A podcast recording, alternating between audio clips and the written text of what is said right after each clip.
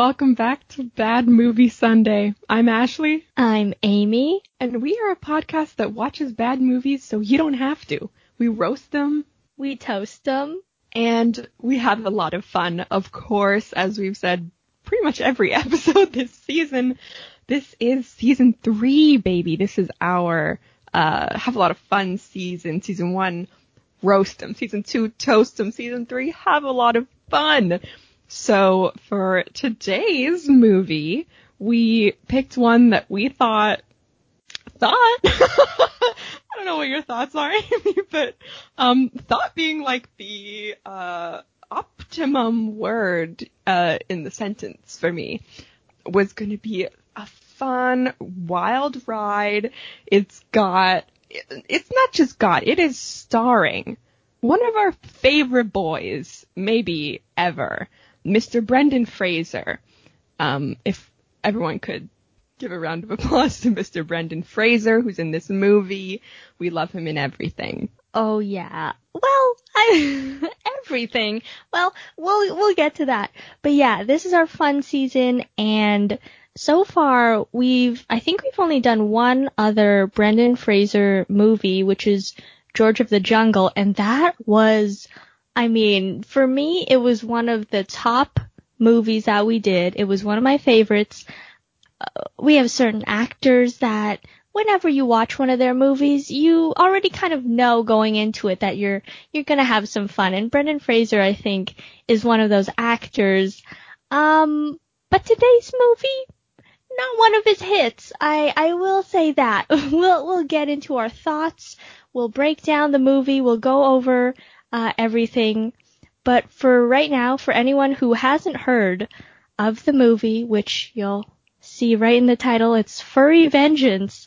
And what a title that is. Uh, so if, if you guys haven't heard of Furry Vengeance, I have a little summary here from IMDb and it says, in the Oregon wilderness, a real estate developer's new housing subdivision faces a unique group of protesters, local woodland creatures who don't want their homes disturbed. Yeah, wow. I mean, we saw the title, we saw the poster, we saw Mr. Brendan Fraser in it, and we were like, sold, baby. That's all I need to know. Um, I think though, that for anyone who has not seen the poster and doesn't know that Mr. Brendan Fraser is in it, to just hear the the words "furry vengeance" um, uttered. Um, I think this movie came out in 2010. I don't know when the. Should we talk about? I feel like we have to talk about this, right? Um, I mean, I mean, we've mentioned we've mentioned furries right on other episodes. Why not? This is our fun season. This is a season where we just get to let loose and address, you know, everything we need to address. And I think this is something that definitely does need to be addressed. Yeah, you know what? You're right. We're not roasting furries. Well, we're not toasting furries. We're just having a lot of fun with the idea because the title Furry Vengeance does suggest to someone that it has something to do with these um anamorphic uh creatures. I don't know what you'd call them. Anamorphic creatures, right? Right yeah, after we said we're not going to roast the furry community, we go ahead and call them anamorphic creatures. I think I'm getting mixed. You ever read those uh Animorph, the Animorph books as a kid? No, but I have the... heard of them. What what's the uh, what's the premise there? Well, you see, um, this is why we're friends because I too have not read a single uh, a single Animorph book, but I have seen the covers of maybe too many of them that uh, littered my school library um, in fifth grade. But wow, the the covers were really something. They, the, I think the best part, right? For those of you who are not familiar with the Animorph uh, series, the covers on every book it's a child who's transforming into some sort of animal. I assume that's what the plot of the book is, some sort of beast boy, uh, superhero escapades. But, um, it shows like four versions. It's got the boy, and then on the other end of the book, it's got the, the animal that he transformed. But in the middle, it's got just these mwah, between boy and animal. I don't know what to describe it. It's just the perfect blend of uh, human and animal DNA into the most horrifying of creatures. I'm looking up these covers right now, and I, I think I feel like I say this almost every episode at least once. Um, but legitimately, this is the funniest thing that I've ever seen in my entire life because the one that I'm looking at right now is this very sad child who not just in two or three versions, but in like one, two, three, four, five, six, in like six or seven different progressions is turning into like a fucking lizard something. and and it's just it looks it, the I I can't even describe it. It just looks like a giant snake is coming out of this kid's head.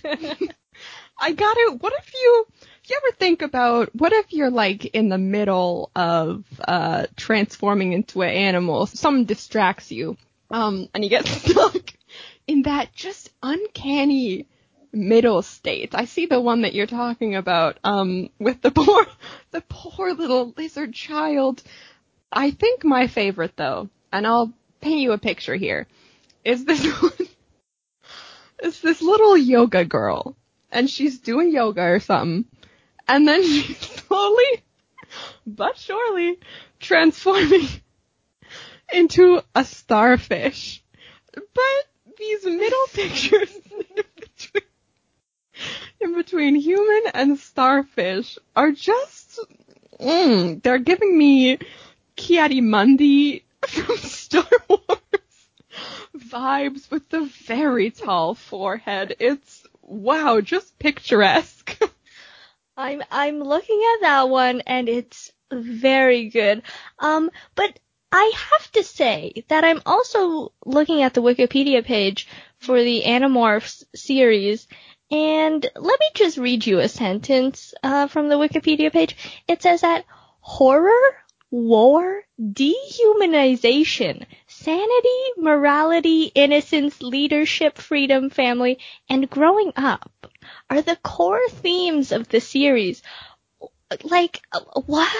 this children's you're telling me this children's series, which is already like indescribable just by the covers, also is just like a hundred percent written about horror, war, dehumanization. What is going on in this fucking series? I mean, what? And then, and then I go, I'm going down further down this Wikipedia article, and in the plot summary section, it says the story revolves around five humans uh, Jake, Marco, Cassie, Rachel, and Tobias, and one alien. And let me just try to pronounce this alien's name. Um, Ax. Oh, this is a tough one. If I cannot read this as a 22 year old, how is like, I don't know what the demographic is. I'm going to say like a 10 year old. How would they be able to read it? Let me just try. Ax, Aximili, Aximili, Esgarrouth Isthill. Nickname Axe. Yeah, let's just go with fucking Axe because what the fuck is Aximili Esgarrouth Isthill? Eh, what? Wow, that was an absolute beauty to behold. That name, um, wow. you know, when my parents tell me a lot that when they were naming um, my brother and I, they tried to come up with names that could not be nicknamed because I didn't want us to like have nicknames. They're like they should call you by like your real name or whatever. Needless to say, a lot of people still call me Ash, so it didn't work out too well for them. But wow, if you have a name like whatever you just said, anim, axomanimorph, uh, kind of, uh, I'm not even gonna try. wow, that is an absolute doozy. You could not have come up with a more, a- they were like, hey, what's the most alien name we can come up with? Oh, you have five ideas? Great, we'll use all of them. Yeah, and um, they're all divided by dashes. There's like three names here: Eximile, Escarus, Istil. Um, there's like three different names that are all just connected by um dashes for no reason. But the thing is, like, if you name an alien in your book for, you know, I don't know what reading level this is, but if you name an alien in like any book, you can name them literally whatever you want. Why not just go with something simple like Floop? That's a fucking alien name. What about uh Gashu? I don't know, like Gashu. Yes, yeah, like cashew with a G. the ultimate alien name. Oh my god, you know what my favorite You know my favorite names are are just like normal names, but you changed like one letter. Like um oh god, I saw this one meme that some dude was at Starbucks and he was like, "Hey, can you write my name? It's Steven with a PH." And the guy wrote Steven. Well, oh, And the I just- silent PH at the beginning. silent PH at the beginning of Steven, but the middle was still a V. Like Steven, but with a V in the middle. And that's, I think, just the peak. wow. I, yeah, this series, I've never read a single book, but as Amy said off the Wikipedia page, it explores just the meaning of being, what it means to be human. They're like, these children need to appreciate what it means to be human. Um, by turning them into a fucking slug. gross ass. Oh my god, I'm looking at this disgu- this gross ass cover of this little, this poor little boy slowly turning into just a goopy little slug mess on the floor. It's kind of hell. Not gonna lie. Maybe this is what hell looks like. Let me, can I just read you a, a, a tiny bit more from the Wikipedia because I'm so intrigued, but also horrified. so, um, I'm, I'm trying to look up what the the powers are. Obviously, they can transform into animals, but do they have like each a specific animal? Because there's like hundreds of books and stuff. So it says, uh, though the animorphs can assume the form of any animal they touch to acquire the DNA, there are several limitations to the ability. So apparently they cannot stay in animal form for more than two hours or they will be unable to return to human form and, and the morphs become permanent. Uh, What? also, they can only wear tight clothing to be able to be carried over uh, with a morph. Said, Which said is- every superhero director with a female superhero. Sorry, she has to wear tight clothing. It's part of her power. Oh, oh, and also, um, not only can they just like morph into animals, also while in morph, they can telepathically communicate with anyone nearby. Not a, not even just like between the five of them, just like anyone. Just like anyone. Doesn't say it's limited to other animals of that species or humans or whatever. Just fucking anyone. This is the wildest. See, I can't believe. I think as a kid, the covers just scared me off too much. But I cannot believe I haven't read any of these books because that sounds wild as hell, man. And like, what, what, are they gonna, you know when, you know, you know in Endgame, right, when Bruce Banner is kind of Hulk Banner, just like somewhere in between, are these kids, if they don't wear tight clothes or they last for more than two hours in animal form, are they gonna become some kind of weird, like, Professor Hulk hybrid with the animal that thing? Oh god, child slug. Oh god, look. Oh, look what's coming down the street now. It's child slug. Look at Batgirl. No, not the one from DC Comics. That would be cool. This is just a disgusting half bat, half girl. She's got like hair all over her body and her uh, fingers are like weirdly long. Hey, look at freak Batgirl coming down. Could you imagine? I feel like bullying nowadays is pretty bad. Well, it's always been kind of pretty bad. Can you imagine being just like a gross half frog? How bad that would be for you? Oh my god, I'm already like I I was looking at a picture of my dad when he was younger, and I was like, he looks like a turtle. I'm sorry, Dad. I love I love my my dad, um, but I was looking at this picture and I was like, he has the head of a turtle, and I was like, that is already like in my future decades down the line that I will most likely because I get all of my worst and best, but you know, primarily worst qualities, physical qualities, ailments from his side of the family, I will probably also one day look like a turtle if I don't already. and so, to not only just be a human who kind of has the head of a turtle, but to also be like a fucking trapped in this anamorphic uh, hell. I mean, what? Where would I go from there? Unless, unless, I mean, the only way that it could possibly be fine was if that animal was a turtle. Then I could be like, that's what it is. It's not genetics. It's just I'm trapped in this turtle body halfway. But still, that is just so overwhelming. Oh wow, we were talking about nicknames before. I might just have to start calling you Master Oogway. so many possibilities. Uh, Raphael, Leonardo. mm, oh yes.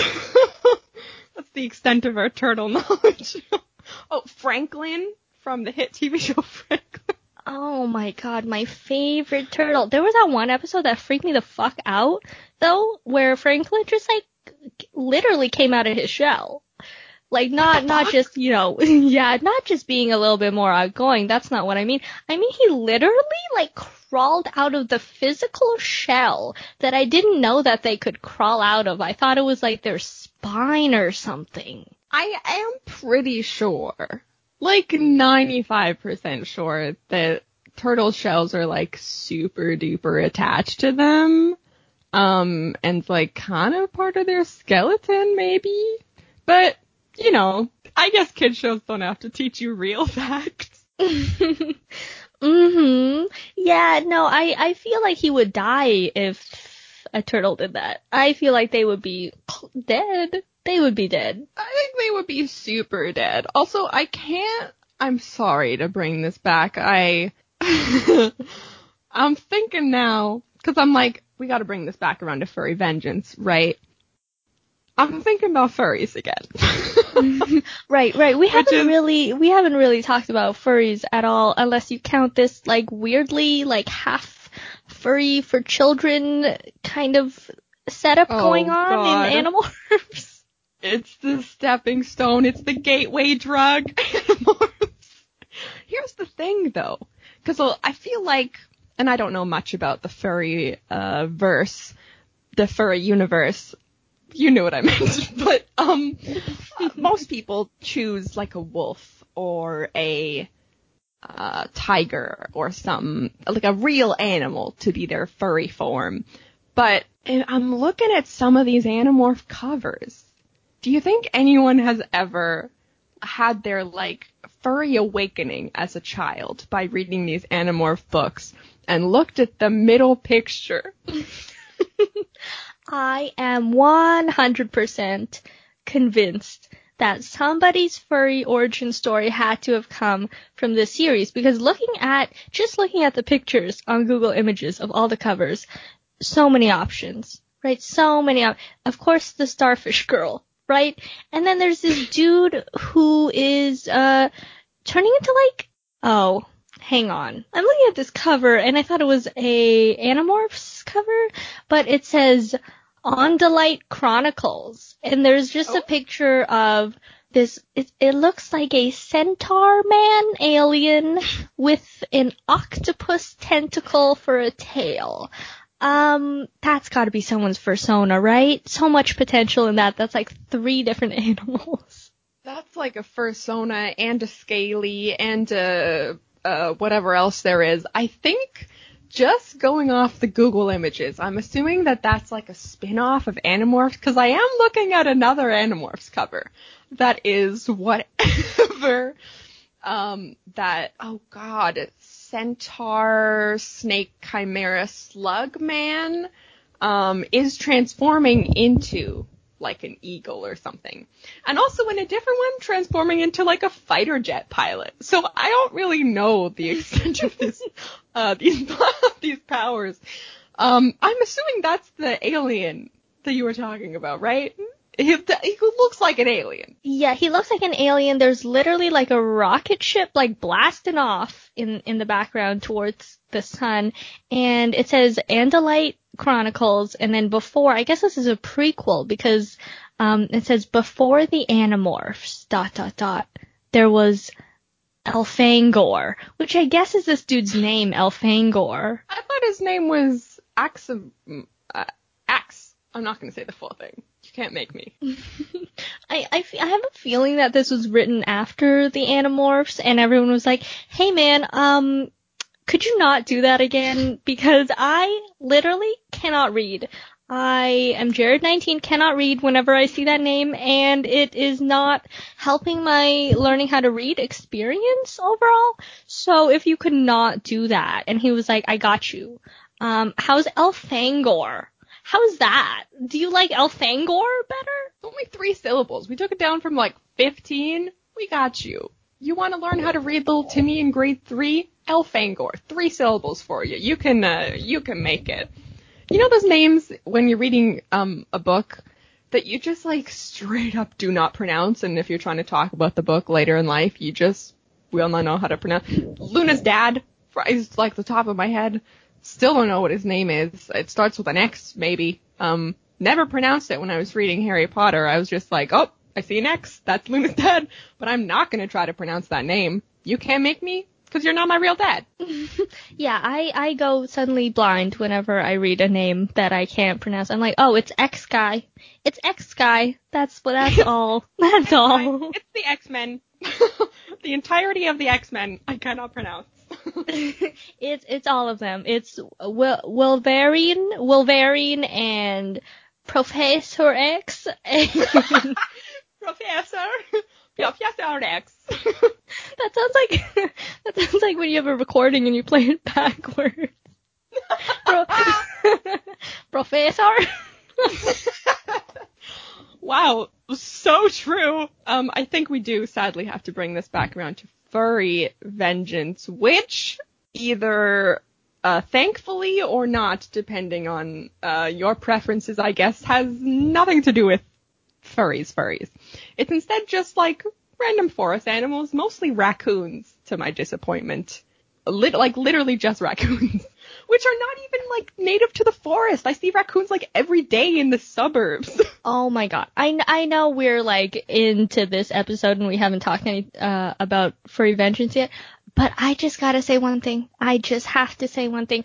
Um, my newest obsession, right? I go through these a lot, but my newest obsession is this man's YouTube channel who he calls himself the Raccoon Whisperer. His name is like James Blackwood or James Blackwell or something like that. He calls himself the Raccoon Whisperer.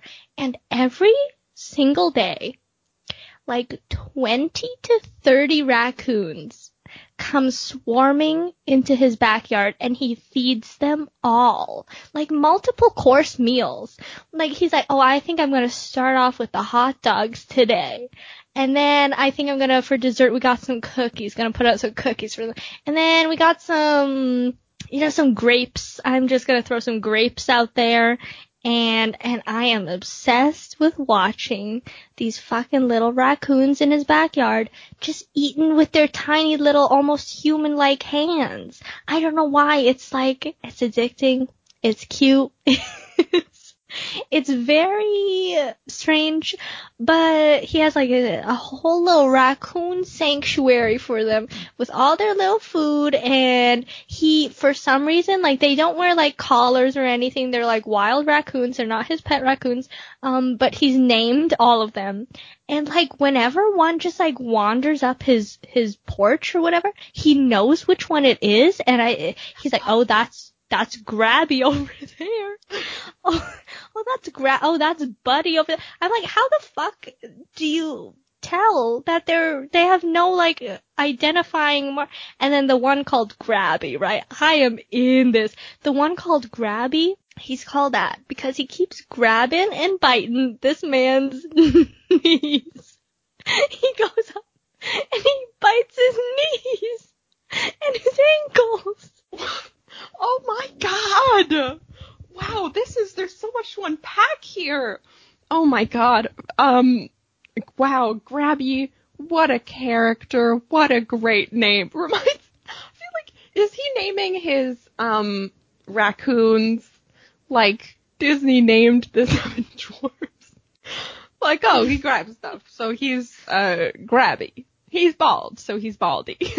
yeah, you know what? Like basically, like He's got I, Grabby, Buddy, I don't know what the rest of them are. Um, but he's always like, and then whenever Grabby like bites his knees, first of all, he has to wear these like, you know those rain boots that like go up to your knees? He's gotta wear those every day, uh, whether it's raining or not, so that they literally don't like bite his ankles, um, and infect him and stuff. So, so he's got to wear those big old rain boots. And then Grabby comes over, bites him anyway. He, this man, like, does not give a fuck. He's like, Grabby. He's not like, he's not like worried about it. He's not like concerned about the rabies. He's just like, Grabby, you done it again. I told you not to bite my, I told you not to bite my knees.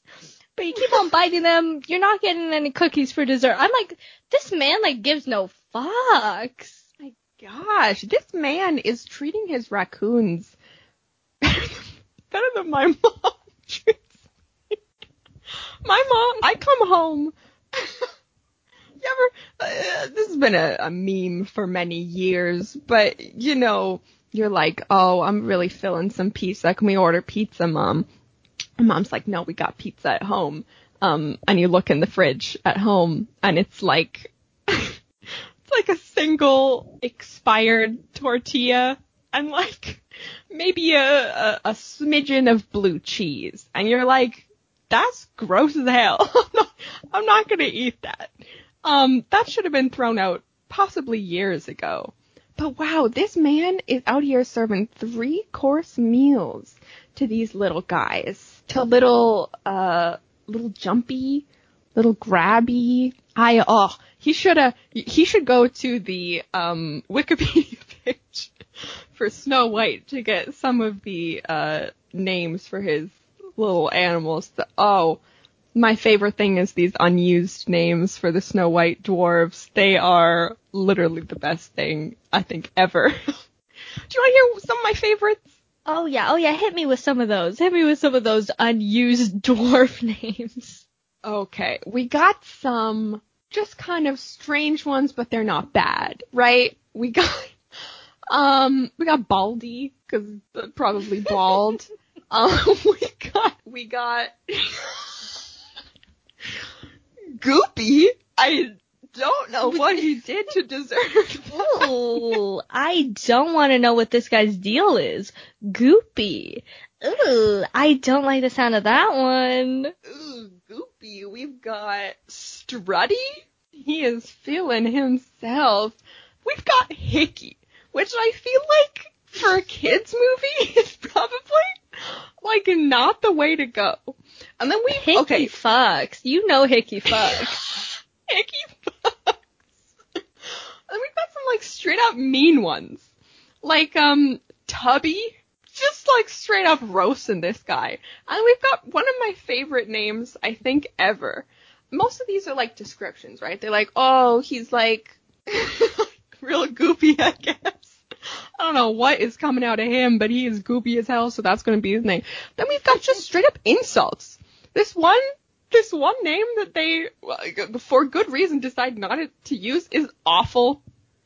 Just straight, the mama dwarf was like, oh my gosh, I've just had the most beautiful baby boy. Look at him, he's born with, look at his little baby blue eyes. I'm gonna call him awful. Never mind, he sucks.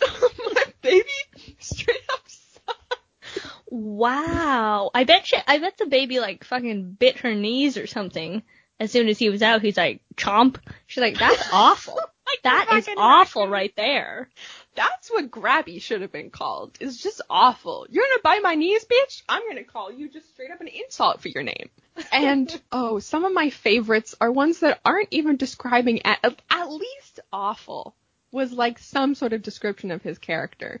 One of them is just Gabby. Just the name Gabby. wow. Just Gabby. Is it is it because he gabs a lot? He talks a lot? Is that? Oh, he's maybe. Like, he's like, I Shut your mouth, like, Gabby. Yeah. Oh, yes. Well, we do. Another one of the names was Blabby, so maybe they were just kind of spitballing along that uh, path. Oh my God, they also have Flabby. Um. well, there I am.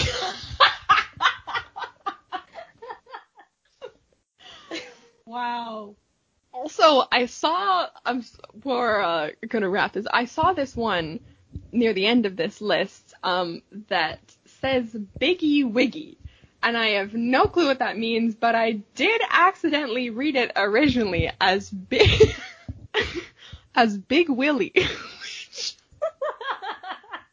well, you know why he's called that. Disney didn't have the guts to have a character called Big Willie.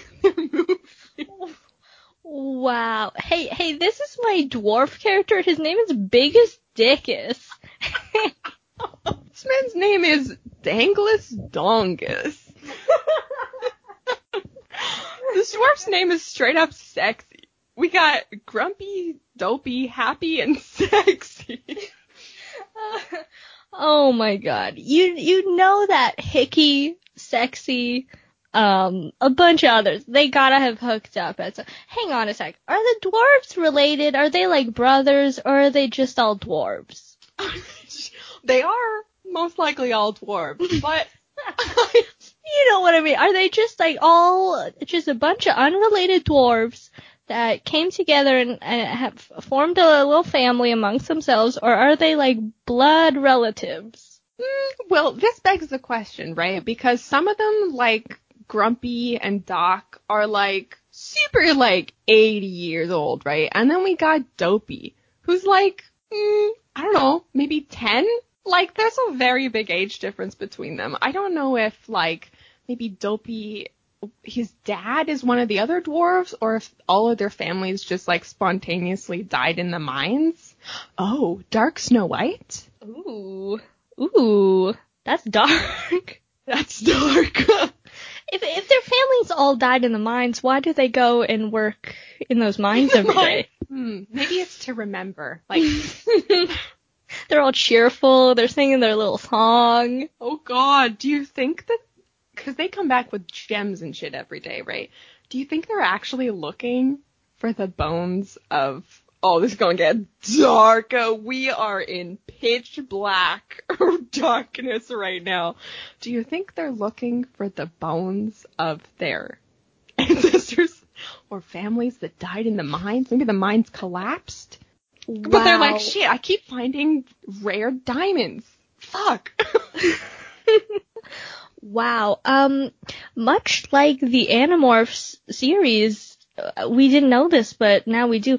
The Seven Dwarves also deals with uh, horror, war, um, losing all of your family members in the mines.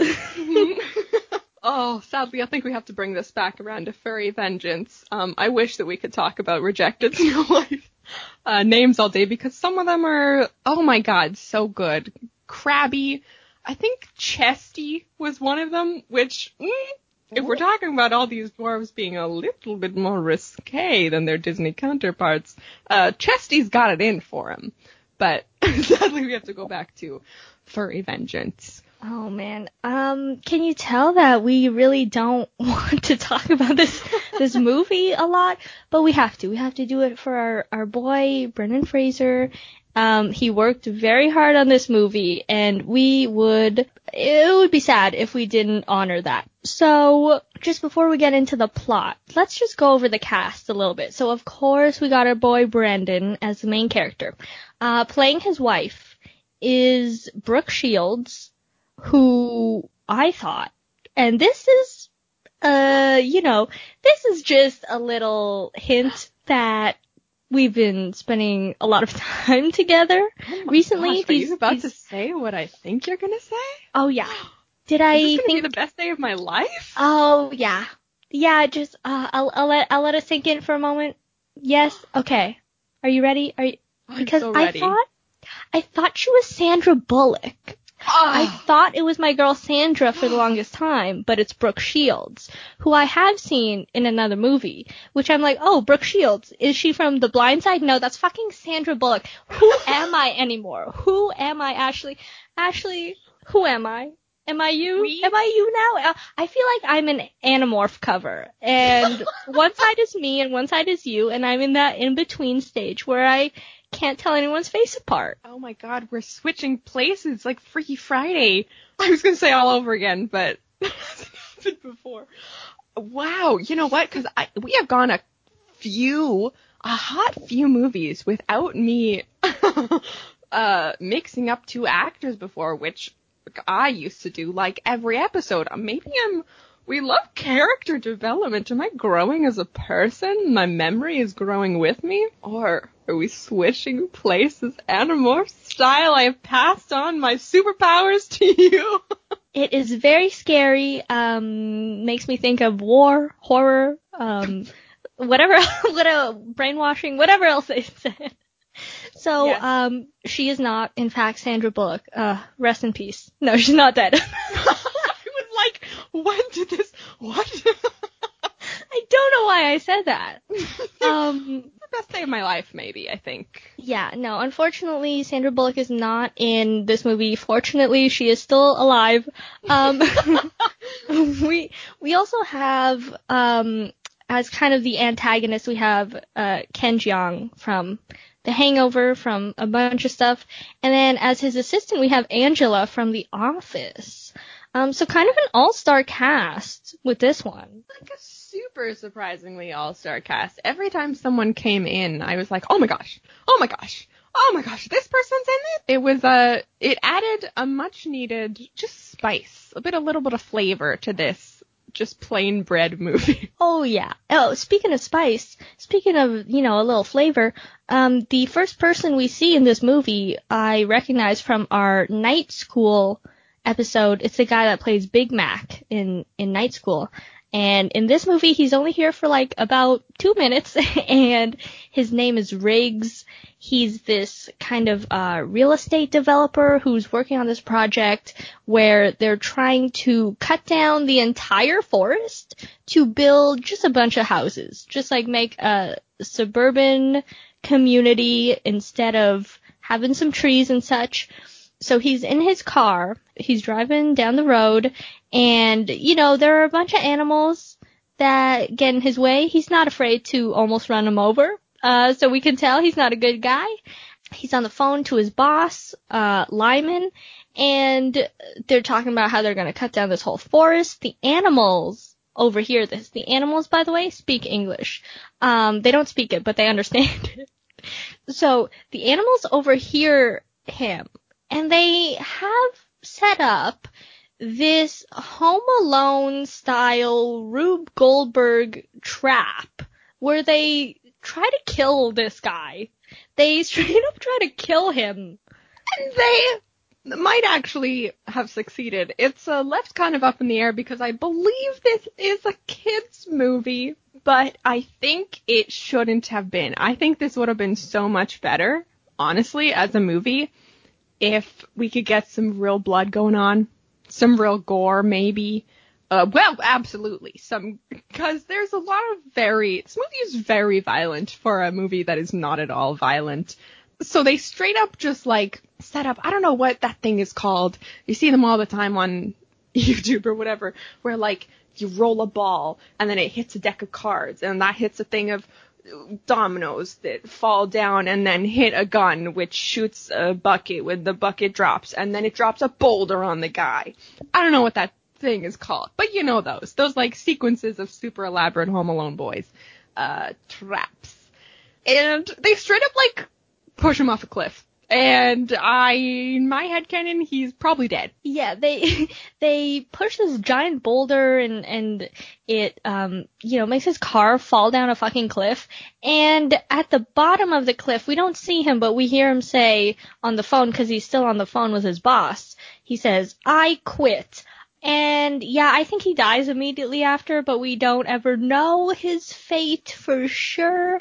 But yeah, uh, should have killed him because that was a high fucking cliff, dude. That was a super high cliff. I think he's super dead, and maybe that was his ghost spirit. Maybe those were his last words before the rocks that he landed on just impaled him on the way down. So a very dark way to open up this movie. And then he literally doesn't show up for the rest of the movie. Before we get into the rest though, that that was like the little little uh bait. Honestly, kind of just like a teaser. It was kind of the movie in 2 minutes, like the whole last movie in 2 minutes. Um and then we just got a longer version, which is super fun. Um and we totally needed that. We didn't just need those 2 minutes at the beginning to get what this movie was about.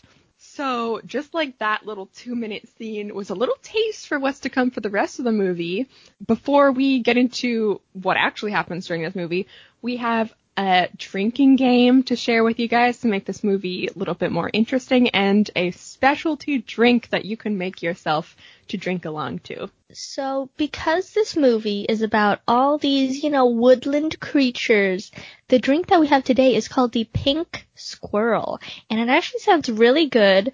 Um, apparently it tastes like uh, a milkshake, like a 1950s diner milkshake. Um, there are not many ingredients, so it'll be easy to make. All you need is one third of a cup uh, creme de almond, one third of a cup white creme de cacao, uh, plus extra for rimming glasses if desired, and two thirds of a cup vanilla ice cream. Uh, you also need some cherries for garnish, but those are optional. Or you could have some colored sugar or sprinkles for rimming the glass, but those are also optional. So what you need to do is, if you are rimming the glasses, moisten the edges of the rims with liquor or simple syrup, then dip into the sugar or sprinkles, set those aside. So add both liqueurs and the ice cream to a blender and process until smooth. Pour them into the glasses that you just rimmed and serve immediately. And it should taste like ice cream, should taste like a milkshake. Honestly, looks really good. Looks like in the picture looks like a strawberry milkshake. That sounds delicious. Some of the drinks we have on this podcast are very gimmicky. Amy does such a good job picking the drinks for every episode that have to do with the movie, but this one sounds really, really delicious. So you could have that, you could have whatever drink that you want to have because now we're going to give you a drinking game. Probably the best part about watching these movies on your own if you're going to. So, the first point that I have is every drink every time Brendan Fraser turns on the sprinkler to his house. Oh, that's a good one.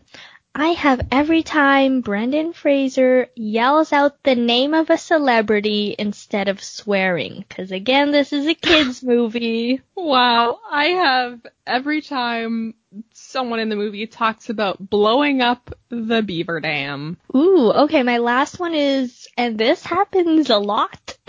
so be careful with this one. Uh, my last one is every time the animals just set a trap for the humans. Any human, any animal. Okay, good one. I have a couple more, so I'm just gonna rapid fire them.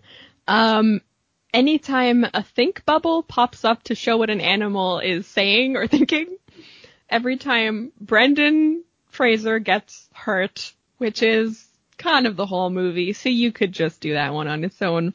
Anytime someone says the word nature, and last but not least, anytime someone says something racist. Oh yes, this happens a lot, uh, especially with uh, Ken Jeong's character. Uh, but we will maybe or maybe not talk about those. Um, you don't have to. Um, you can uh, see for yourself if you watch this movie.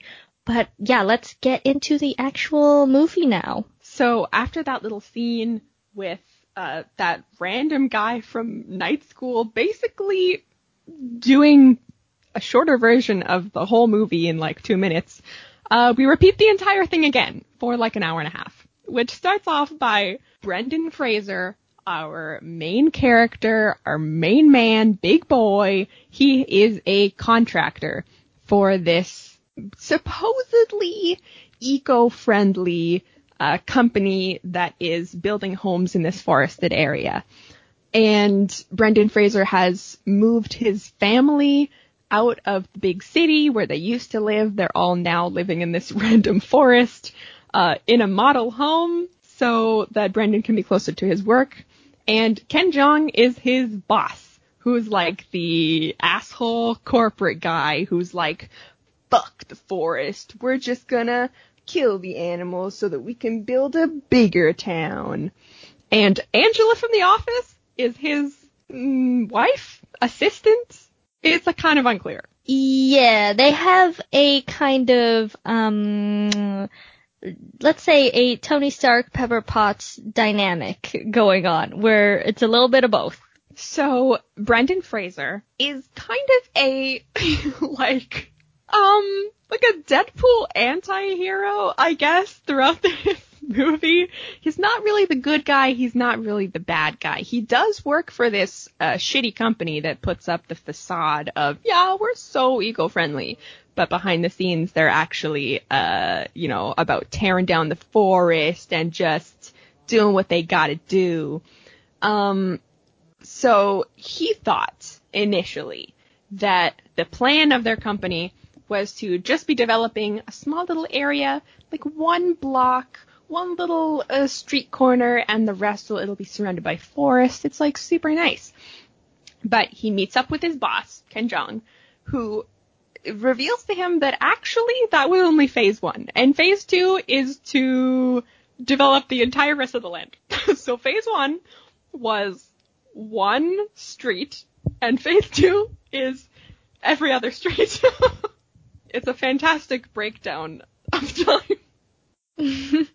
yeah, and and while this is going on, um, Brendan Fraser, who is trying to impress uh, Ken Jeong and and prove to him that he was uh, the right choice for this new job uh, to replace Big Mac in the beginning of the movie. He makes like I don't know. He says something like, uh, "I made I made uh, Ken Jeong uh, 38 different types of sandwiches because I don't know uh, what, what kind he likes." Which first of all, get you a man like that. Um, sec- second of all, in the picnic basket where he put all of his 38 sandwiches that they never actually eat, a raccoon kind of sneaks in while nobody's looking and he's overhearing this whole conversation.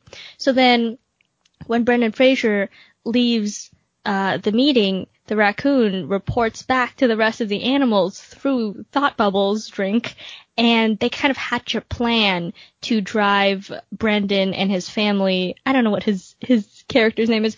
I think we'll just call him Brendan this whole time. So uh, they hatch a plan to kind of drive Brendan's family out of the forest so they don't cut it down. Yeah, which I thought that the raccoon, because it, it hid in a little picnic basket. I thought they were gonna make a big deal if they open the picnic basket and they're like, oh my gosh, all the sandwiches are eaten.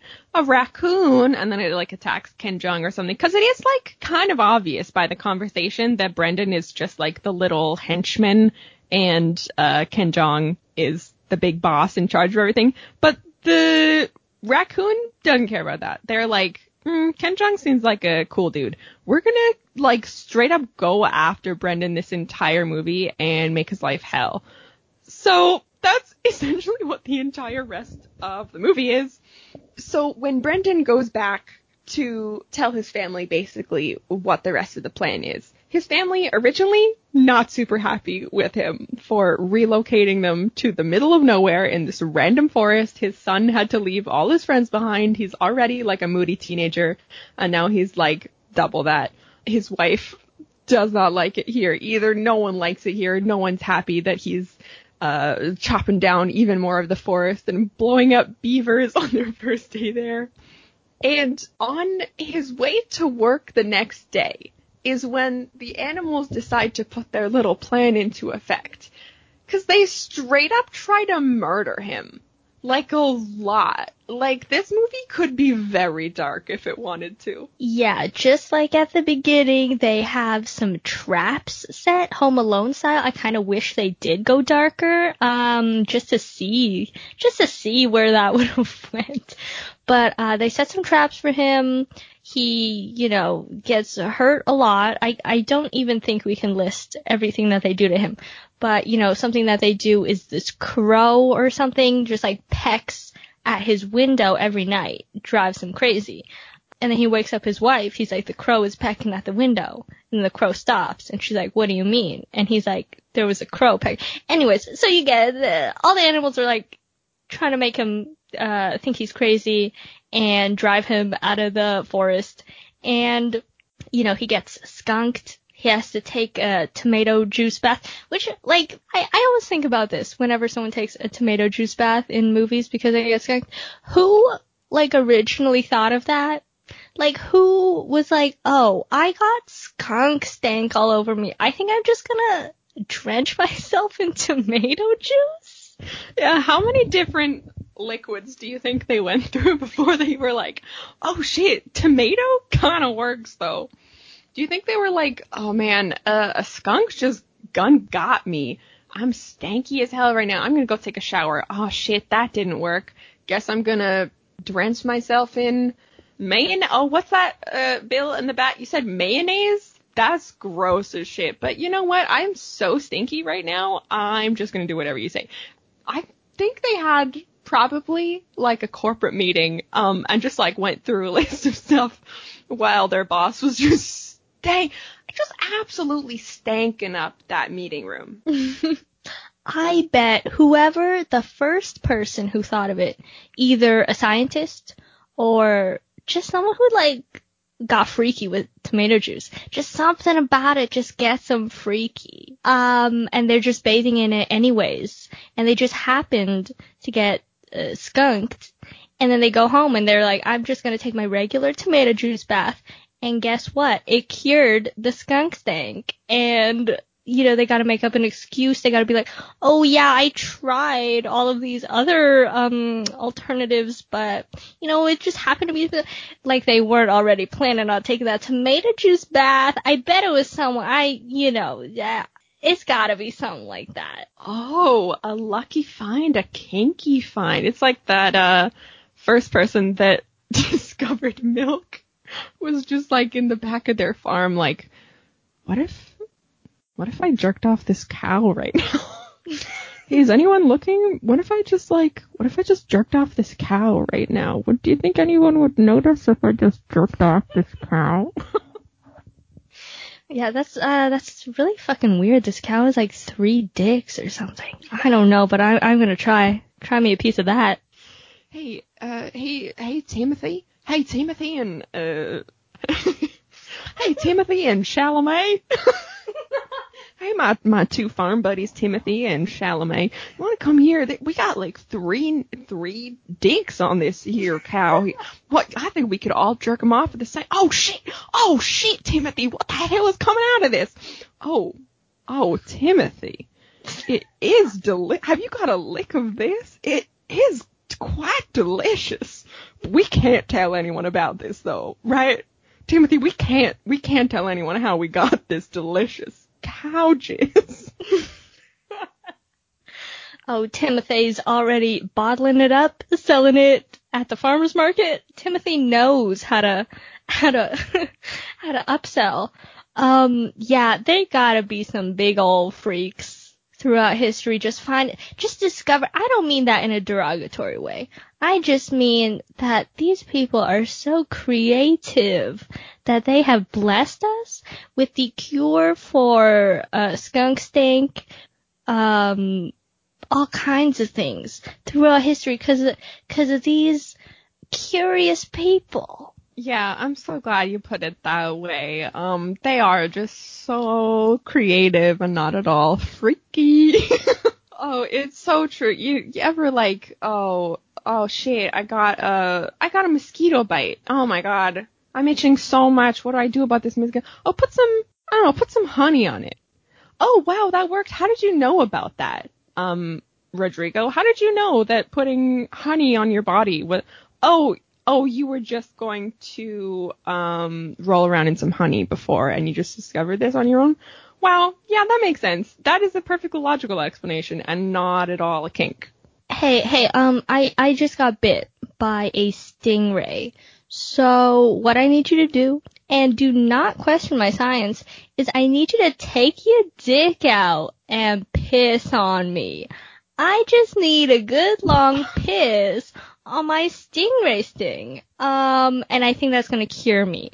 You know, in my 20 odd years of existence, I have heard that every time I go to the beach, you hear someone be like, if you, if you run into one of them jellyfish, I don't know why I'm still doing the farmer accent.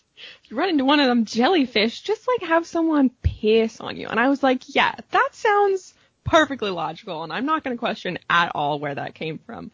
Wow, there's some just uh, creative people out there, huh? How many different liquids do you think they went through before they were like, what? I don't know, like we drank all our juice that we brought to the beach. Oh shit, we. I know I brought some fucking cleaning vinegar here for some reason, and that didn't work. What? What other juices can we try? Oh, Billy has to go to the bathroom. I don't. I guess. How long do you think it took them to dry piss? Uh, these are God's juices, ma'am. Um, I'm sure like it, it was like the second or third on the list, to be honest. Little Billy in the back was itching to pull his dick out. Yeah, no, no, no. It, it, it's gotta be someone who's like at the beach. They're like, you know what? It's a beautiful day. It's a beautiful day to be at the beach, but you know what would make this day even better? If I got someone to piss on me. Just like a nice long piss. Hey, hey, hot lifeguard? Hey, um, so I just got stung. It's whatever, you know, but I need you to piss on me.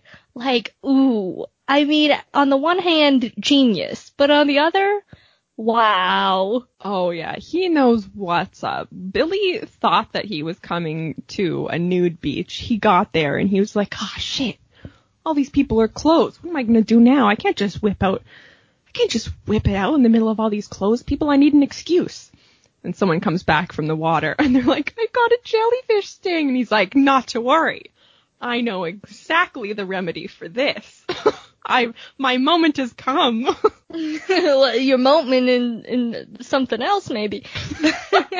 oh. I have completely lost where we are in this movie. no, oh, I remember. Tomato juice. oh, yes, that's why we started on this road.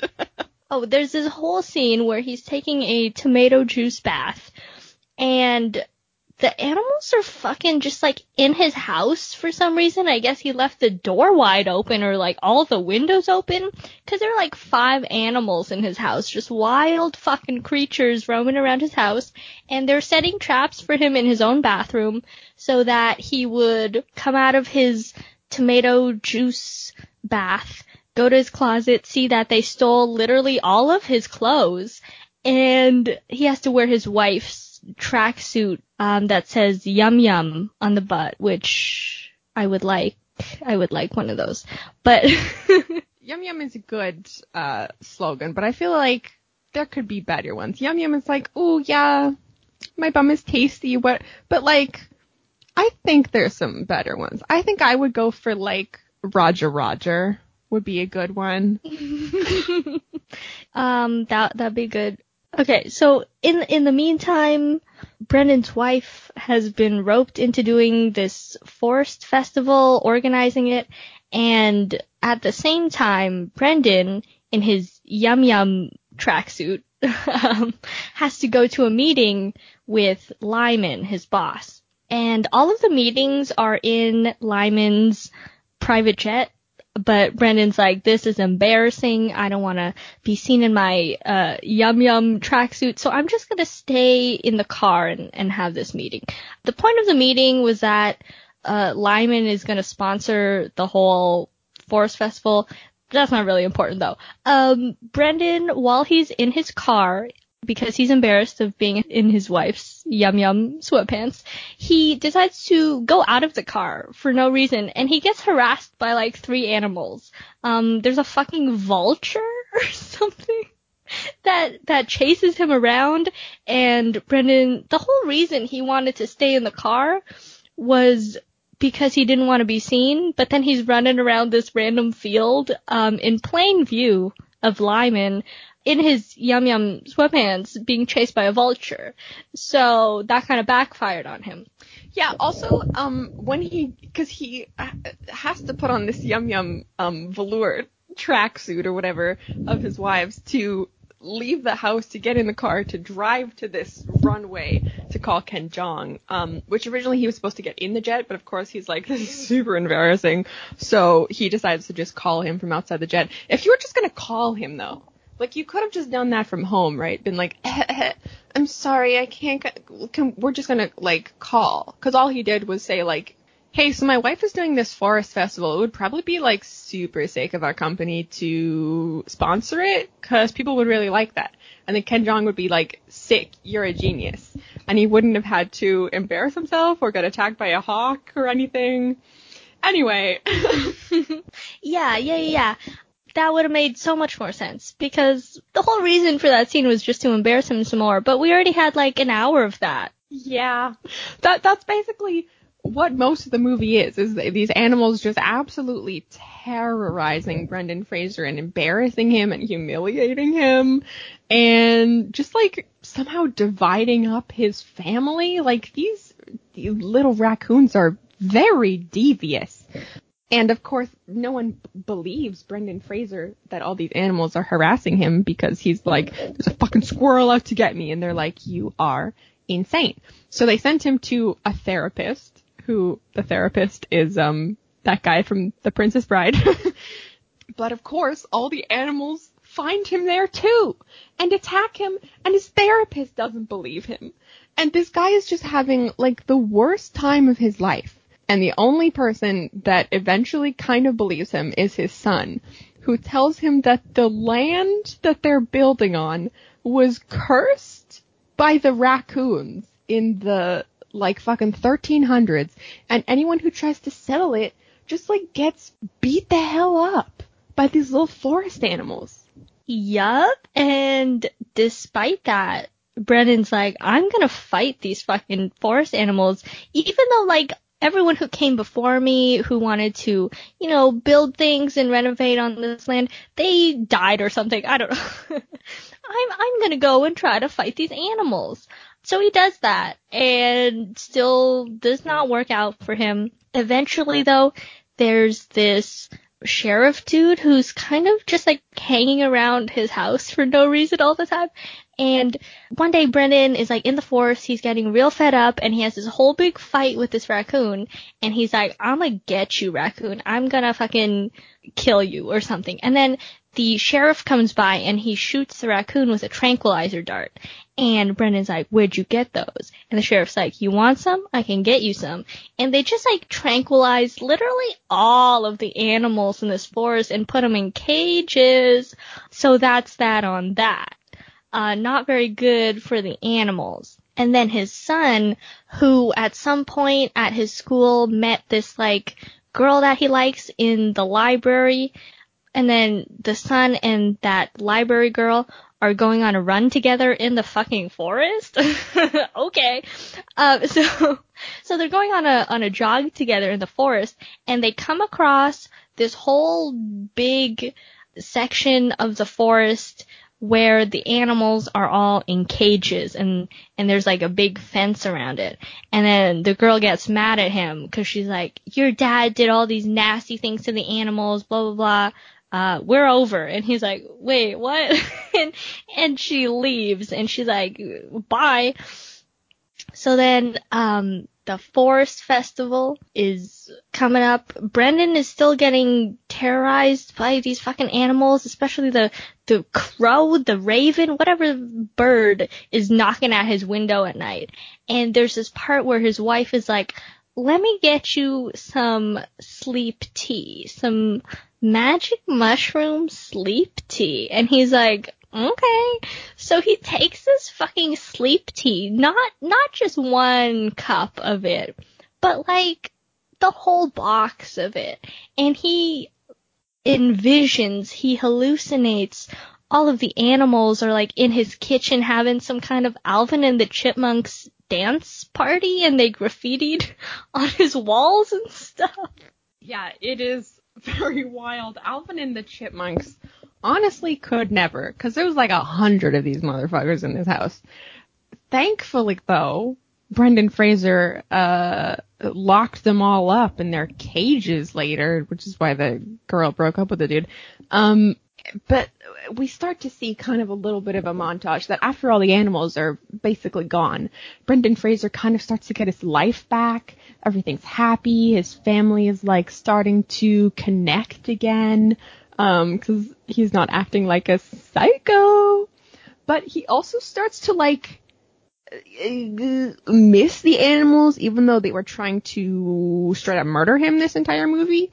He, he's like, he goes to visit the cages at this one point and he's like, starts berating the raccoon. He's like, fuck you, you ruined my whole life. But then he sees that the raccoon has like some little raccoon babies and he realizes that, oh shit, animals have families too. So now he's like, oh my god, I was the bad guy all along. Yeah, and now he has to make up for it. Also, I just gotta say something. I just gotta say something really quick. I don't know where it happens in this movie, but I'm assuming it's around here. I think right before he locks up the animals. He gets skunked twice in this movie, right? The first one it's it's whatever. It's not a very long. The second time he gets skunked in this movie, I just have a note about it because it's so important and significant. The second time he gets skunked in this movie, we have like at least a 5 to ten second skunking where the skunk juice is spraying on him. And it looks like milk now, I've never been skunked, but I was assuming it was like not the color of milk. No, I assume that it is like a really stanky, stanky fart, right? Like just a breeze of just pure stank coming at you. But it's not a liquid, right? It is, it, probably it, it's a gas, right? Unless I just don't know anything about raccoons. Well, skunks, but I, that is in fact what I meant to say. Yeah, no, I thought because you know in the Pepe Le Pew, whatever his name is, the skunk cartoon dude, it's like it's just like a cloud, right? It's just like a skunk cloud.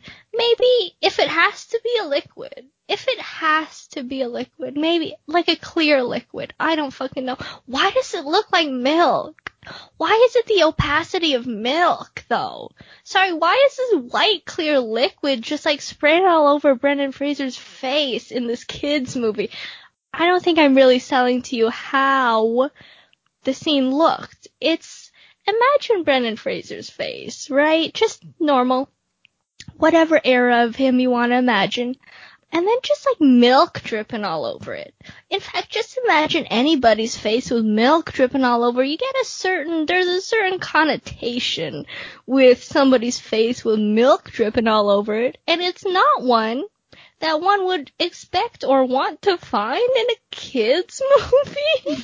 Very raunchy. Very raunchy. Also, it's literally impossible not to think about that. Literally, the little skunk just like lifts up its ass, and in the next scene, oh, Brendan is uh, covered in uh, milk. So now we kind of get to the forest festival.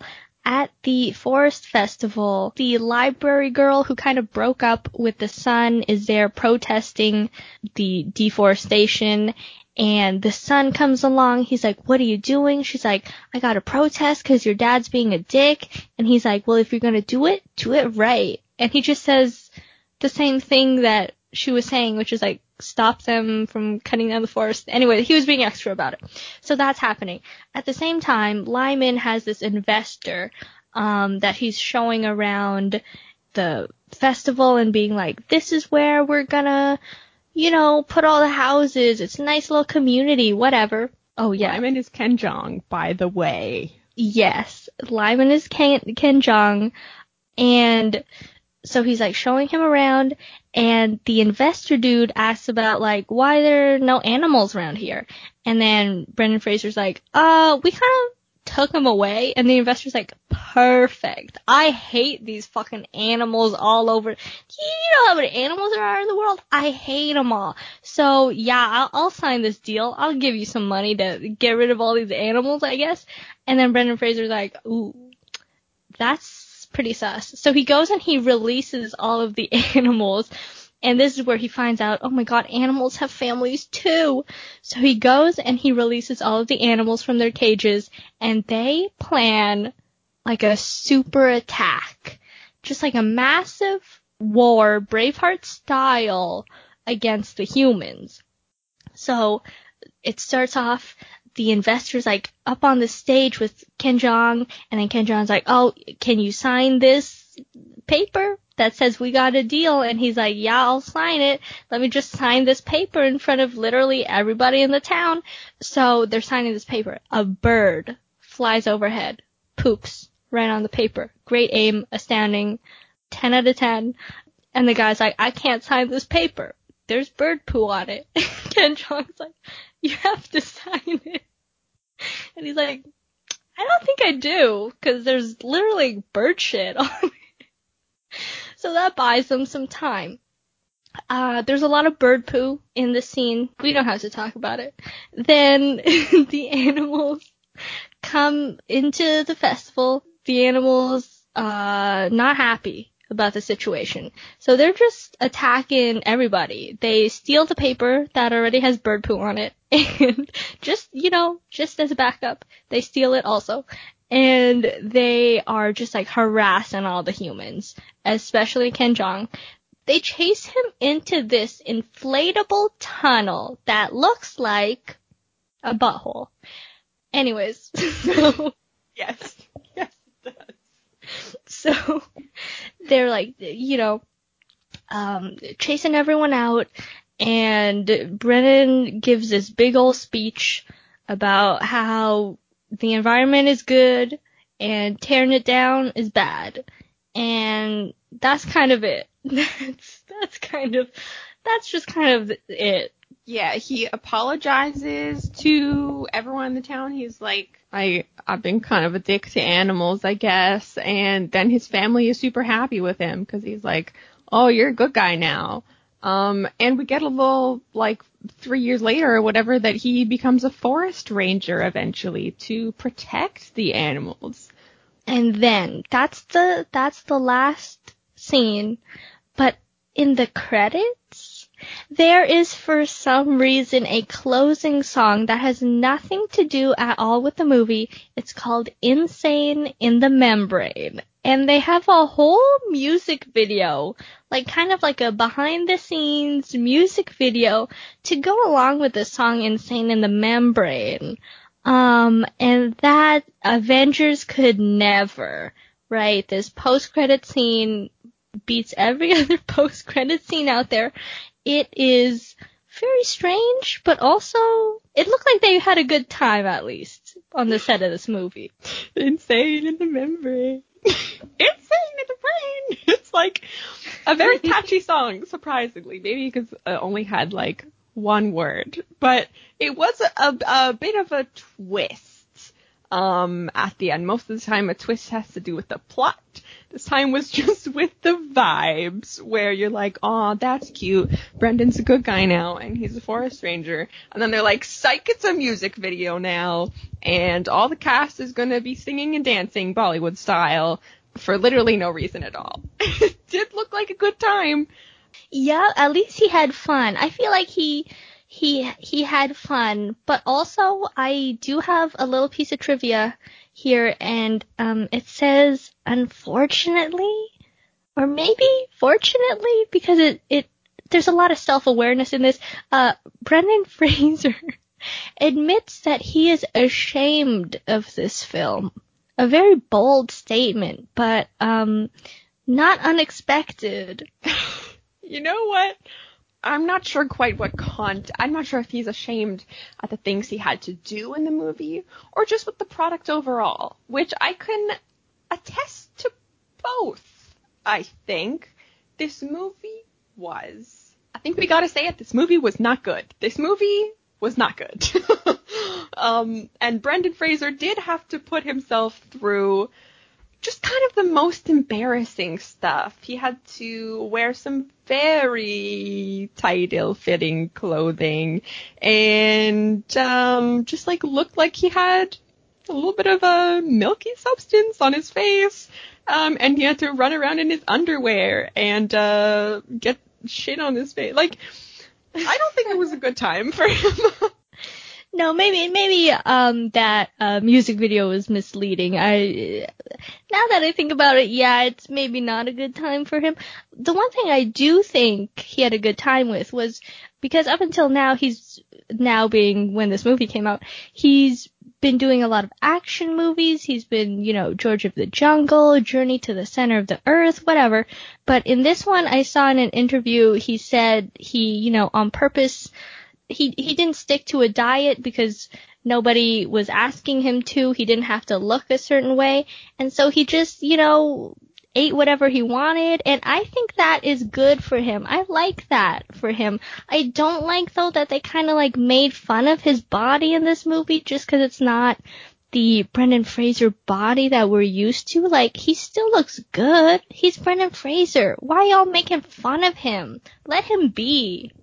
Yeah, he's Brendan Fraser, man. Let him live. He, honestly, the dude has been through so much in his life. I don't know at what point in his life this movie was filmed, but the dude has been through it. Can we not just let him live? I mean, I'm pretty sure actors have to go through pretty rigorous dieting and exercise and everything to get the kind of perfect body for whatever role they're going to be in. And this guy for this movie could just be himself and let loose and not have to worry about being the perfect guy or whatever. He could just be himself. And that's like good for him that he didn't feel like he had to do that and that he could just sort of be like, this is me. I'm not trying to be anything. We love Brendan Fraser in this house and we only want good things for him. Yeah, and you know what? He already is the perfect guy, no matter what he looks like. Cause he's Brendan Fraser and we love that. But yeah, it was kinda, it was kinda mean of them to throw some jokes about it in there. Also the, I mean, we'll go into our final thoughts. I think this is our, uh, we've kind of wrapped up the movie already, so these are our final thoughts. The jokes in this movie, very slapstick, um, half of them. The other half, kind of uh we we've got um the shaming Brendan Fraser's body jokes. We've got some kind of racist jokes. They're not they're not very good. I hate to say it. I hate because we know Brendan is a funny guy, but I hate to say that the jokes that were written in this movie are not very good. No, was a little let down by the comedy in this movie. I think there was only like one or two times that I chuckled and like not that much. I hate to say it. it worse than the comedy, I think, was just the general experience watching this movie. I, okay, maybe I just love Brendan Fraser, but this movie was so frustrating to watch. Don't know if it's just me, Ames. You tell me if you felt this way watching it, but I was like on Brendan's side the whole movie. Like I didn't care that he was just, like some corporate dude. He like first scene he's in, he's getting like g- attempted murder by a raccoon trying to drop a boulder on him. Like I know that this movie is supposed to be about saving the environment and green Greenpeace and shit, but like fuck those animals, okay? Gotta say it kill them. I wanted those animals not just to be tranked, I wanted to get rid of those animals. Those animals sucked ass. They could suck my ass. I just wanted good things for Brendan, and all the stupid fucking little animals in this movie kept messing that up. I'm like, he's not even the bad guy, okay? Ken Jeong is the bad guy of this movie. Brendan is the sweet, adorable, lovable anti-hero, and y'all keep messing things up for him, and I will not stand for it. Yeah, okay, 100% agreed. And I think part of the reason that I hated the fucking animals and I didn't really care about the animals in this movie um, was because of the way that they did the CGI in this weird Polar Express-esque, um, not quite the animal, but also not not the animal. Some weird uncanny valley stuff going on with these animals, because uh, most of them were CGI. I think on IMDb it says the only scene in the movie where there was actually an animal that he worked alongside with was like one with a turkey, which I don't remember there being. Oh, I guess when he's chased through the field, um, in the Yum Yum sweatpants, I actually have no idea what scene they're referring to. Uh, but the rest of the time, the animals were CGI. And taking that into account, Brendan Fraser actually acted pretty well alongside, you know, nothing, because they haven't put in like any puppets or whatever. It's just like all CGI. Um, so I think he did a good job working with literally nothing to work with in the scene because a lot of the scenes he it's just him and some animals that aren't there. So taking that into account, I think he did a pretty good job with that. But the actual animals, the actual CGI was it was not very good. Um but at the same time it also wasn't as bad as it could be, but it was it wasn't good, but it wasn't it just wasn't. It was like uh, a couple years ago. Amy and I went to go see um the live action Dora movie in theaters together. and the CGI for the monkey in that movie was awful. Like so, like so bad, dude. That was one of the worst animal CGIs I think I have ever seen. I think at least for this movie they looked like real animals. I don't know if it was better or worse because they did look like real animals. They had realistic fur. Their eyes were not crazy cartoon out of proportion. But you're right. It fell into like the uncanny valley thing because they looked so similar to real animals, but there was still something off about it that you couldn't quite place. The whole time you were just like, why doesn't this, why doesn't it seem like a real raccoon, but it also seems like a real raccoon? And it was like frustrating. Yeah, and and one thing I did like about the animals was that they didn't try to make them talk. They they just you know had speech bubbles or thought bubbles um, with what they wanted to say, which is good because I don't I don't want to see a. I think there was like one line at the very end before the music video where an animal talked, and I was like, that is the worst part of that movie. That one line, and this is a not a good movie. But but every so often there would be like a squirrel screaming, and its mouth would be so obviously CGI, but the rest of the squirrel would look okay, and it was like, ugh, what is what is going on here? Oh God, yeah, it's like in those um like Disney Channel shows or whatever when oh we magic the dog to talk, and then it's like clearly a real dog, but they CGI'd the mouth to move, and the mouth is just moving completely separately than anything else, and it's just just like kind of nightmare fuel, honestly. So these animals are kind of terrifying. Um, and also, in conclusion, fuck these animals. They suck. They were the worst. Thank you for hearing my TED talk. yeah, I think I think this and the Bee movie are very similar in that they're both kids movies about saving the environment, but there's something about them that people just really love to hate. And even though the message itself, which is that don't cut down trees because that's bad for the environment, that's a good message. But the way that they portray the animals is like not sympathetic, I guess, because like when I watch this movie, I'm like, yeah, fuck those animals because they're being mean to Brendan Fraser. And when I watch the Bee movie, I'm like, what the fuck is Barry B. Benson doing trying to get with a human? Like, what is going on here? So they they have a good message, but it's just like, what is going on here? Yeah, agreed. The Bee movie was like, you got the it, the Bee movie, the B plot of the Bee movie was the whole environmental thing. The main spotlight was bestiality and law drama, I think, which was a strange um choice on uh Jerry Seinfeld's part. Also, yeah, in this movie, I get it save the environment, great message to have.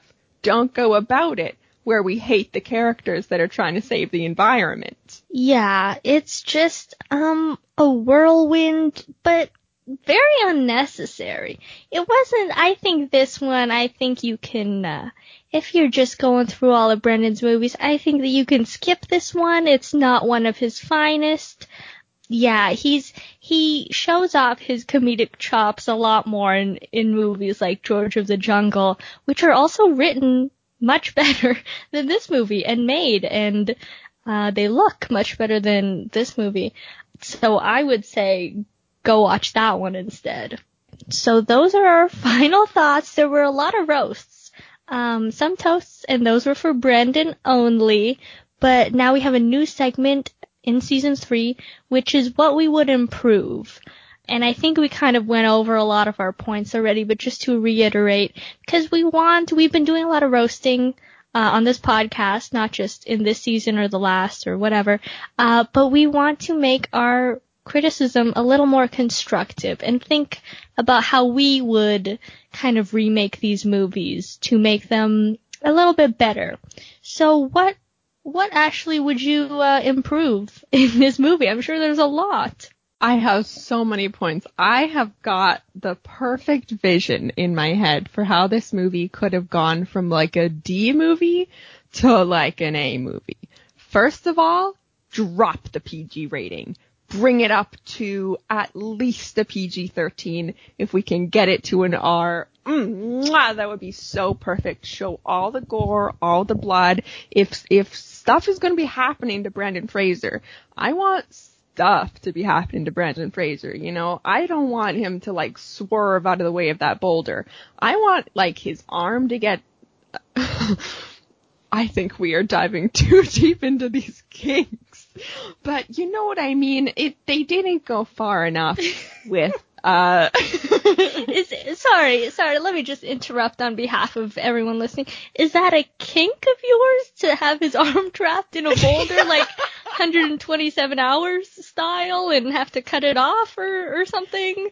Yeah, it is always what I have dreamed, um, is to be crushed under the weight of one of those sexy, sexy boulders. Um, it just does it for me. okay, okay, just checking. Um, you can move on now.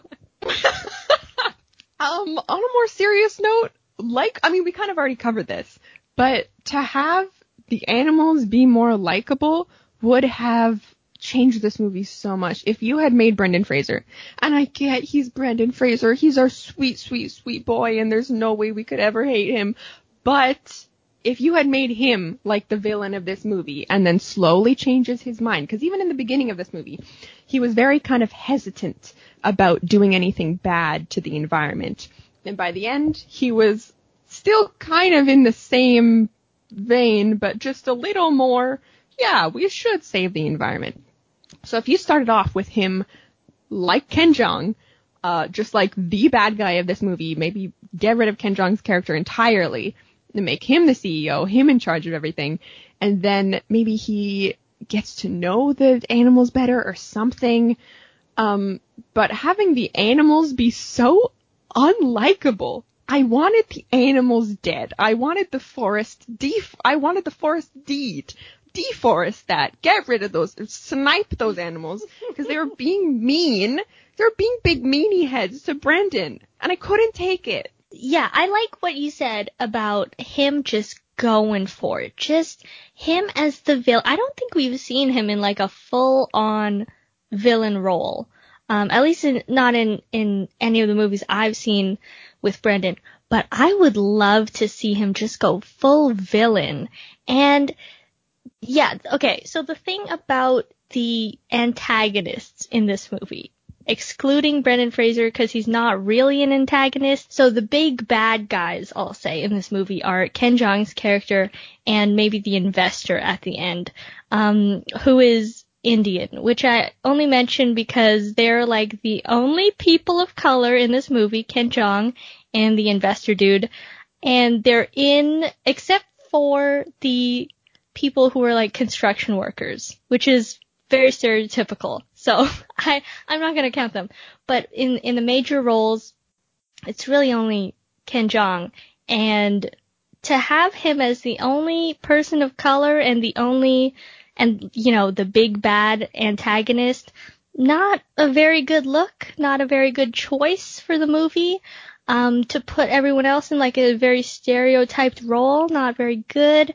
So either they would have had to have more I think people of color in the actual cast as protagonists, which is the better option of the two that I'm suggesting right now, or they just have the whole cast be white because the whole cast is like already pretty much white. And if they had Brendan as the villain slash hero in both of those roles, I think they could have pulled that off much better. Yeah, honestly, I didn't think there was a need at all for Ken Jeong's character uh, Angela from The Office's character, the investor, really, I think it could have been the exact same movie, just with those characters gone, because we, oh, don't need to dwell on it, but a lot of the racist jokes do come from Ken Jeong's character. And I get that it was supposed to be like, oh, look at him, he's the asshole he's making all these racist jokes, but at the same time, they were still racist jokes, you know? Yeah, and um, I, I, I completely agree. I don't think he needed to be in the movie. Uh, a lot of people didn't need to be in the movie, like you said. Like basically all of the big bad corporate guys. Also the creepy sheriff dude who is in this. Like I don't know why he keeps coming to their house for no reason at all but the only real thing that he did for Brendan in this movie is like give him tranquilizer darts. But like Brendan could have just gone to the store and gotten some. Yeah, what the fuck was that character about? He showed up for like two scenes. Brendan gets like uh mauled by a raccoon or something, and the sheriff comes into town. He's like, "I'm sorry, your husband's probably dead." And the wife's like, "What the fuck? No, he's not." And then he comes barreling out of the woods like, "Hey, sorry I'm late. I got mauled by a bear or whatever. And then the sheriff's like, oh shit, I guess I can't do my job. And he like leaves or whatever. There was literally no point to his character. He could have gone. The girlfriend didn't need to be there. So many of these characters did not need to be there. Yeah, the, the, the thing about the sheriff is like he never at any point saves Brendan. He just like comes by and comments on on how rough his life is. Like, oh damn, like you got attacked by a bear, that sucks. Like, yeah, like we know as the audience that that sucks. So now that we have given our constructive criticism, we are going to get into what the internet thought about this movie. We have a couple reviews from IMDb, a couple from Letterboxd, and we're going to share them with you. Let's start off with IMDb, I think. So, the first review we have is by user Kidaka Sedaka, who gave it a 7 out of 10, and their tagline is, a hoot. Sorry the other reviews expected more from this movie. Did they read the summary? I found it stupid, silly, and great fun. Sometimes silly is best when the actors know it is silly. No, the acting isn't grand, and yes, the plot is goofy. But isn't that what this movie is all about? Put your expectations on the shelf, grab your favorite drink and snack, and watch something that is consistently silly and just plain dumb. The animals are a hoot, and the family man, Brendan Fraser, gets a real lesson from them. And stay watching for the goofy closing credits. It's just plain fun to watch, and the actors appear to have enjoyed themselves. You know what? It was hard for me to find a bad review of this movie. In all of the Oh. reviews almost, they mentioned like, hey, why is everyone giving such bad reviews? But I couldn't actually find any bad reviews. They must have been like way at the bottom Oh. of, uh, of the IMDb reviews. But a lot of people came to Brendan's defense, to this movie's defense, and they were like, hey, actually, it's not that bad. Well, you heard our, you We know our thoughts. to our review eventually. The second review we have is by user Zulu42, who also gave it a 7 out of 10, and their tagline is, Not a train wreck after all. This is one of those movies where you just know that the acting by both humans and CGI modified critters will be over the top. Once you accept this fact and look at it as just a lighthearted piece of family-friendly fluff that doesn't take itself too seriously, it's kind of amusing. There's no obvious profanity, nor is there any nudity, and when the characters get into some wildly unbelievable scrapes that, realistically, would cause a lot of bodily damage, pain, or worse, death, it's glossed over, because this is a kid-friendly movie. It's made that way in the old Disney-style tradition. To entertain with lots of cartoonish antics, particularly by Brendan Fraser's goofy real estate developer character, it's nice to see Brooke Shields acting in something again, but the real stars of this silly but often funny film are the animals, especially the ringleader Raccoon and his platoon of able and willing skunks. Don't expect the depth of Shutter Island or the amazing special effects of Avatar here. This is just a cute little film for parents with kids who are not interested in seeing giant robots blow the snot out of a city yet. They're still young and naive enough to find the cutesy antics of comical animals amusing enough. Check it out if you've got little ones or if you just need a break from the rest of the stuff that's been churned out by the ton of studios out there. Wow. what a doozy. Well, okay, I do agree that people are oftentimes too harsh on on kids movies, um, because uh, critics, not kids, right? Lot a lot of times older people, um, so they don't have the same tastes in in uh, in movies. That said, still was very good. Still, uh, there are some Pixar, great example, makes kids movies that are like still hold up for an adult audience and are still fantastic and emotional and hit all those hard hitting points and the animation is on point. This movie hit none of those. Yeah, even just uh, considering Brendan's other movies, like we saw George of the Jungle, and that was fantastic, and that's also a kids movie. Um, but this one, well, okay, well we'll get to our reviews first. We have some Letterboxd reviews. I think there are three today. The first one is by Rueri is cool, who didn't give it a star rating, but they said, "I love this film. I think he should have gotten an Oscar." which I agree with. the second review is by Andrew, who gave it 2 out of 5 stars. This movie is so blatantly stupid and self-aware, I almost feel bad saying it's a bad movie. But it is. It very much is. And it's also a whole lot of fun. well, Thanks, Andrew. The last review is by Manu Austin, who gave it one star, and they say, great poster, even better film. Honestly, a misunderstood classic. Now, I can't tell if this review is being sarcastic or not. I would, I would say so. That's all the reviews that I got. Wow. Well, now that we have heard what the internet has to say about this movie, uh, we are going to give our own number reviews to this Brendan Fraser classic. If you're new to the podcast, we rate all the movies that we watch on what we call the Goldblum scale, which is a scale of bad movies. So a 10 out of 10 is not a perfect movie, it's just pretty good for a bad movie, and a 1 out of 10 is so bad we could barely finish it. Amy, what would you give this movie out of 10? This is tricky because it was not, it was not as fun as we were hoping, obviously, because we brought this onto, um, our fun season. But I do love Brendan and I will watch pretty much anything he's in. So I'll give it maybe like a three, because I know it wasn't as bad as it could have been, but it also wasn't great. Um, so those three are just for Brendan. What about you? What do you think? I agree. The only points I will be giving away are specifically for Brendan Fraser and no one else. I am in the same ballpark you are. I think I'm going to give it a 2.5. It just annoyed me. and uh, I just wanted good things for Brendan. These stupid little fucking squirrels kept messing everything up. Anyway, that's all I have to say. you know what? You know what? I'm changing my answer. I'm gonna say 2.52 because really, Okay. there's no redeeming qualities other than the fact that Brendan Fraser is in it. you know what? You're right. If it if it was not Brendan Fraser, I would not have liked this movie nearly as much as I did. And I did not like this movie. yeah. Mhm. Um. So if any of you have seen this movie, Furry Vengeance, you can you know send us your thoughts on Twitter or Letterboxd. We're at BMS Podcast, or you can shoot us an email at badmoviesundaypodcast at gmail.com. And just a huge thank you to Kevin MacLeod for providing our theme song.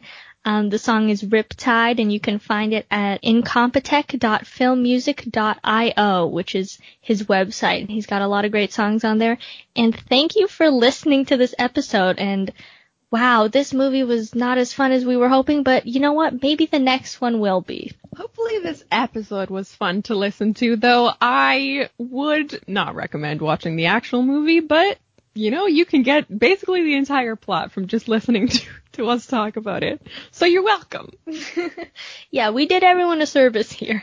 In the meantime, we have been Bad Movie Sunday. I'm Ashley. I'm Amy. And we will see you next next week.